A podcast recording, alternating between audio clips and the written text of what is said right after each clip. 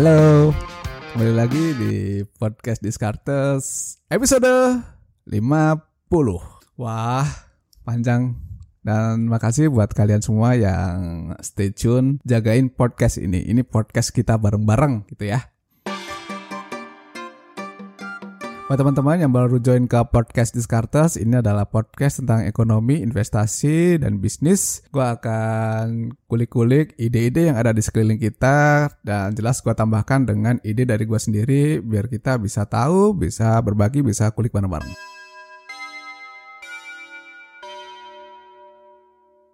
Well, di episode 50 ini gue akan ngebahas boleh nggak sih kita utang buat bisnis? Boleh nggak? Gue akan cerita dulu. Dulu pas gue usia let's say 20-an something ya. Ya 20-an awal-awal gitu. Gue coba bangun bisnis dengan uang yang gue milikin. Mungkin teman-teman yang ikut ke Instagram gue udah pernah dengar salah satu bisnis yang nggak berjalan adalah bisnis gue jualan martabak. gue jualan martabak di daerah Mampang pas itu. Pakai gerobak. Itu nggak jalan. Gue mau bilang gini, guys, sebenarnya dalam sebuah bisnis itu, kalau misalnya lu bikin 5 atau 10 bisnis, paling yang hidup itu ya paling dua atau tiga bisnis. Kemungkinan sebuah bisnis untuk mati itu lebih besar daripada bisnis itu hidup jalan terus-terusan. Itu basic logiknya. Tetapi jangan sampai kita merasa, duh, gue kayaknya gak bakat bisnis deh. Ya memang ada orang yang tidak dikasih berkat untuk bakat dalam berbisnis. Karena memang pada dasarnya ada orang yang lebih cocok sebagai bisnismen ada orang yang lebih cocok sebagai karyawan. Tetapi dalam konteks ini kita ngomong orang yang dagang dulu orang yang usaha bisnis gitu. Gue gak mau nakut-nakutin tapi gue ngomong dari realitas saja. Entah itu dari pengalaman gue atau beberapa kasus klien yang gue hadapin. Kegagalan itu bakal selalu ada ketika kita mulai bisnis ya Kenapa? Karena membantu sebuah bisnis itu kan long game ya, long term banget itu. Mungkin bisa hidup dalam tiga bulan pertama, enam bulan pertama, setahun ya, let's see. Pertanyaannya kemudian jadi kayak gini. Kalau misalnya gue mau utang buat membangun sebuah bisnis yang gue kira gede, boleh nggak sih? Gue akan ngomong dari basic konsep. Sebenarnya boleh-boleh saja orang utang, untuk apa pun itu boleh. Mau itu untuk bisnis mau itu untuk konsumsi boleh-boleh saja.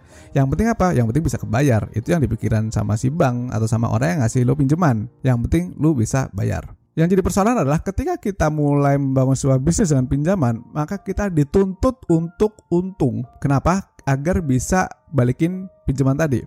Well, meskipun kita nggak balik pinjaman, memang juga dituntut untuk untung buat ngehidupin kita. Tetapi secara psikologis, tekanan untuk dapat keuntungan itu tinggi banget pas kita mulai bisnis. Nah, buat teman-teman yang baru mulai pertama kali, maka kayak wah gue kok punya tekanan yang luar biasa ya. Dan itu levelnya beda dengan kalau misalnya kita ngebangun bisnis dari uang kita sendiri. Memang ketika kita pakai uang pribadi, mungkin bisnisnya skalanya kecil nih usahanya nih. Bisa jadi uh, jual martabak tadi paling cuma bisa satu gerobak. Tapi kalau pakai pinjaman kita bisa bikin rumah makan martabak khusus dan di 10 kota. Ya bisa jadi kayak gitu kan. Tapi siapa yang bisa menjamin kalau bisnis yang kita run ini untung, apalagi buat kita yang baru pertama kali ngejalaninya. Siapa yang bisa menjamin? Dan memang orang yang ngasih pinjaman juga akan mikir-mikir kan. Tapi let's say kita udah dapat di pendanaan. Tekanannya itu tinggi banget, luar biasa tinggi. Jadi buat teman-teman semua, kalau misalnya akan memulai dan menggunakan pinjaman, perhitungkan baik-baik gimana cara ngebalikin duitnya nanti. Kesian kalau misalnya enggak. Kesian kalau misalnya gagal. Banyak sekali pertemanan yang berantakan gara-gara urusan seperti ini. Oke. Dan dalam bisnis itu kan ada dua metode ya.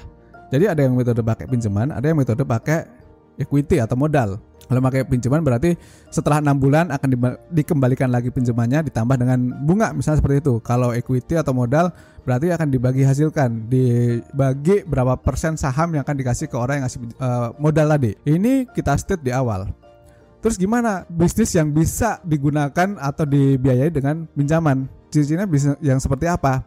Gue akan clustering jadi beberapa. Yang pertama adalah ini bukan bisnis yang pertama kali. Jadi gue tidak menyarankan buat teman-teman yang baru pertama kali untuk memulai bisnis dengan menggunakan pinjaman. Kenapa? Karena lu butuh belajar dulu untuk memahami ekosistem dari bisnis yang lagi dibangun, biar tahu mana weaknessnya, mana strongnya. Kalau misalnya strengthnya gak kelihatan, terus lu dapat pinjaman, ya itu sama aja dengan kayak menggamblingkan pinjaman yang dikasih dan ini sangat berbahaya. Apakah bisa lu dapat pinjaman meskipun lo baru pertama kali bikin bisnis bisa aja kalau misalnya pinjamannya dari teman. Tapi kan kayak meresikukan pertemanan kan? Ya gak sih? Gitu. Terus yang kedua, bisnis yang bisa kita dapatkan pinjaman yang layak untuk menggunakan pendanaan dari pinjaman adalah bisnis yang sudah jelas gimana cash flow-nya. Artinya apa? Ketika kamu mendapatkan pinjaman, berarti kan seharusnya cash flow dari bisnis ini bisa sebagian kecil untuk membayar pinjaman tadi. Kalau sampai cash flow yang kita perhitungkan ternyata tidak cukup untuk membayar pinjaman dan mungkin hanya cukup nanti ketika udah tiga tahun pinjaman ini jalan, Berarti either pinjamannya terlalu gede atau bisnisnya skalanya terlalu kecil untuk mendapatkan pinjaman tadi gitu ya. Jadi kedua hal ini harus jadi poin penting yang teman-teman lakukan checklist sebelum cari pinjaman untuk membiayai bisnis tadi. Sesimpel itu.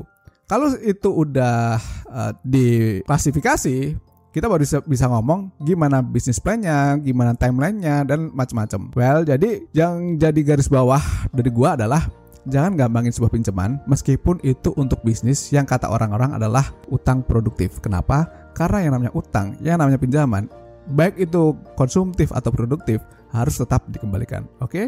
Mudah-mudahan kalian semua yang lagi membangun bisnis, yang lagi ngejagain bisnis, usahanya bisa terus berjalan, makin gede. Siapa tahu kita bisa kolaborasi lagi di lain kesempatan. Sampai jumpa lagi di podcast Discartes episode selanjutnya. Thank you and bye-bye.